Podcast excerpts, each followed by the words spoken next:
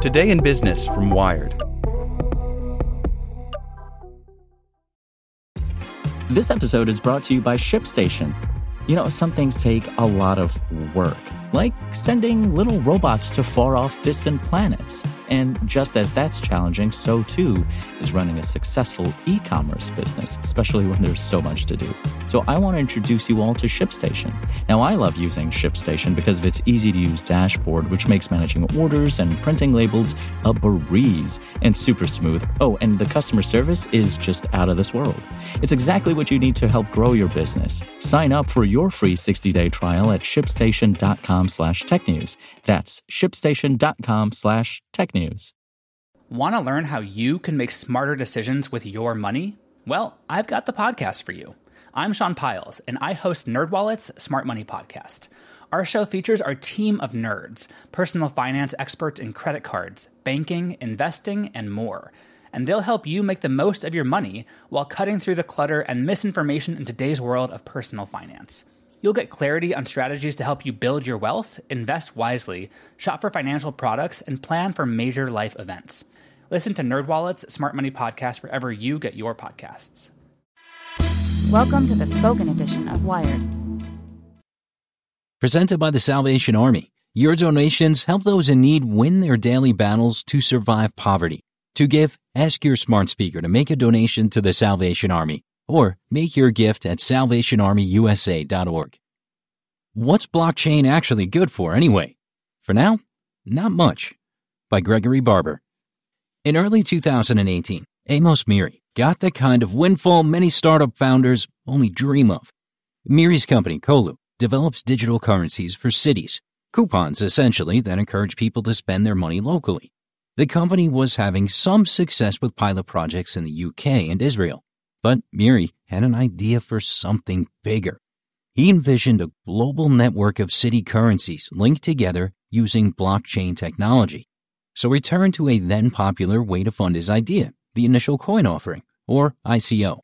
Colu raised nearly twenty million dollars, selling a digital token it called C L N. Now, Meiri is doing something unusual. Give me the money back. After a year of regulatory and technical headaches, he stopped trying to fit blockchain into his business plan. He thinks other blockchain projects will follow suit.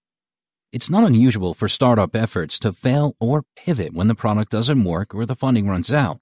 But blockchain has offered a wilder ride than most new technologies. Two years ago, I C Os like Meiri's lured billions of dollars into blockchain companies and spawned a cottage industry of pilot projects. For a while, a blockchain seemed a salve for just about any problem. Fraudulent tuna, unreliable health records, homelessness. Remember WhopperCoin? Burger King's crypto for burgers scheme, along with thousands of other projects, has long lost its sizzle. Many were scams from the start, but even among the more legitimate enterprises, there are relatively few winners. Enter, as a recent report from Gartner put it, blockchain fatigue. What you're seeing right now is lethargy, says Emin Gün Sirer, a professor of computer science at Cornell and founder of Ava Labs. The current technologies fall really short. Bitcoin appears to be here to stay, even if the price has recently slumped. An entire industry has been built around holding and trading digital assets like it, but attempts to build more complex applications using blockchain are hobbled by the underlying technology. Blockchains offer an immutable ledger of data without relying on a central authority. That's core to the hype behind the technology. But the cryptographic machinery behind blockchains is notoriously slow. Early platforms like Ethereum, which gave rise to the I C O frenzy, are far too sluggish to handle most commercial applications. For that reason, decentralized projects represent a tiny portion of corporate blockchain efforts, perhaps three percent, says Apolline Blandon, a researcher at the Cambridge Center for Alternative Finance. The rest take shortcuts. So-called permissioned blockchains borrow ideas and terms from Bitcoin, but cut corners in the name of speed and simplicity. They retain central entities that control the data, doing away with the central innovation of blockchains. Blandon has a name for these projects: blockchain memes. Hype and lavish funding fueled many such projects, but often the same applications could be built with less splashy technology. As the buzzwords wear off, some have begun asking, what's the point? When Donna Kinville, the city clerk in South Burlington, Vermont, was approached by a startup that wanted to put the city's land records on a blockchain, she was willing to listen. We had the reputation of being ahead of things, she says.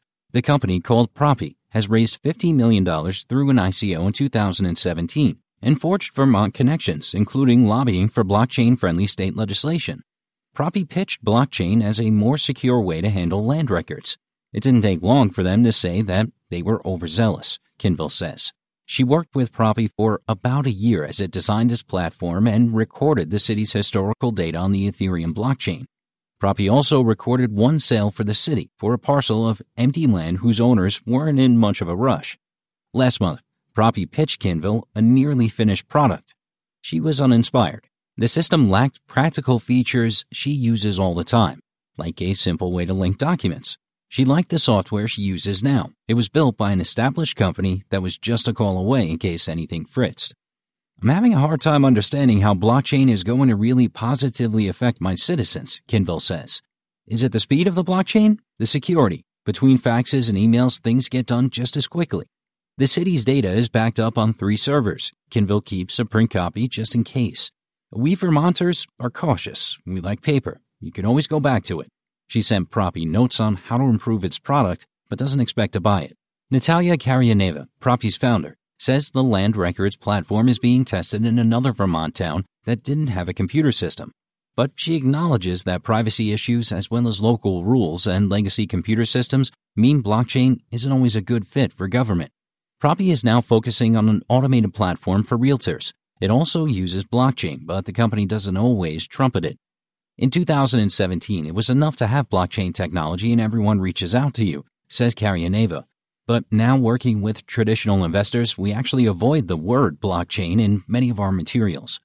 For a while, blockchain was seen as a panacea, says Andrew Stevens, a Gartner analyst who co-authored the Blockchain Fatigue Study. Stevens' team focused on projects that touted blockchain as a way to identify fraudulent and tainted goods in supply chains. They predicted ninety percent of those projects would eventually stall. Blockchain evangelizers were finding that supply chains were more complex than expected and that blockchain offered no ready-made solutions. When it comes to mission-critical blockchain projects, there are no deployments across any supply chains, he says. But Stevens says the concept of blockchains may yet prove useful as a way to get competitors and other distrustful parties to share data and tools. He compares it to early internet experiments before anyone knew if the internet would catch on. Even if such projects start as a marketing ploy, they can spark corporate bureaucrats to gamble on initiatives and partnerships they otherwise wouldn't. Blandon, the Cambridge researcher, points to efforts at I B M, which has more than one thousand employees working on blockchain products. There's I B M Food Trust, tapped by Walmart to trace lettuce among other products, and TradeLens, a platform Maersk and its competitors use to share shipping data. That project has attracted four of the five biggest shipping lines. Using blockchain simply to track and trace items is pointless on its own, says Jerry Cuomo, C T O of I B M Blockchain. There are already tools for that. But if there's a dispute, say, between a retailer and a packer in its supply chain, companies find it useful to have a record with a common set of facts. Blockchain is, in theory, purpose-built to do just that. But it's still early days, he says. Try to start something with twenty companies and you'll be in the room with twenty lawyers. On I B M's projects, blockchain components are often just a small part of a larger system. One popular choice is a shadow ledger, where a blockchain system records data alongside existing systems, allowing clients to test the cryptographic waters. Blockchain is tracking at a reasonable rate, he says. One challenge is keeping those uneasy participants together. Take Libra, the Facebook-led cryptocurrency effort, which recently lost a quarter of its members. That effort has quickly become a case study in the difficulties of getting competitors to play nicely. It's too soon to see whether those kinds of groups will survive or whether blockchain will be the glue. Meiri's company, Colu, seemed like an ideal fit for blockchain. Digital currencies, perhaps the most basic blockchain application, were already at the core of its business. A user might get digital coins for volunteering for a local nonprofit and then use them to run errands at local shops. Businesses could then use the coins to pay taxes or a water bill, completing a virtuous cycle of local spending. Recently, when the Tel Aviv government wanted to build a light rail line, it worked with Colu to distribute discounts at businesses along the torn-up stretch. Belfast runs a mental health program that subsidizes yoga through its local coin. Meiri was an early blockchain adopter involved in projects that tried to make Bitcoin more useful. He wanted to build a toolset on Ethereum that would allow local governments to create their own tokens, which could then be traded using an intermediary token called C L N. We decided to start the C L N at the top hype of crypto, Meiri says. We were so excited. In early two thousand eighteen, Colu's initial coin offering raised twenty million dollars from investors around the world. The move quickly soured. First, uncertain U S rules over token sales forced the company to return money to American investors. In other countries, too, rules around digital tokens were in flux. The company burned through a crazy amount of money, grappling with a patchwork of global regulations, Meiri says. Although it was planning to record data on a decentralized blockchain, Colu was ultimately responsible if any laws or regulations were broken. The bigger problem, Meiri says, was the technology. Using Ethereum just wasn't practical for handling day-to-day transactions from thousands of users and vendors. It's just too much for the technology today, Meiri says. His desire for a decentralized ledger didn't make up for the drawbacks. You can make the experience work with Amazon A W S, just like any other payments or rewards platform. As Colu signed on more city partners, the blockchain aspects became less appealing, Meiri says. He met with his lawyers and developed a plan to offer to repurchase the issued coins. Unissued coins will be converted into equity in the company. But Meiri, for his part, is still a believer in the decentralized future. I have no doubt blockchain will reinvent the global financial system, Meiri says. It's just not there yet. Want to learn how you can make smarter decisions with your money? Well, I've got the podcast for you. I'm Sean Pyles, and I host NerdWallet's Smart Money Podcast. Our show features our team of nerds, personal finance experts in credit cards, banking, investing, and more. And they'll help you make the most of your money while cutting through the clutter and misinformation in today's world of personal finance. You'll get clarity on strategies to help you build your wealth, invest wisely, shop for financial products, and plan for major life events. Listen to NerdWallet's Smart Money Podcast wherever you get your podcasts.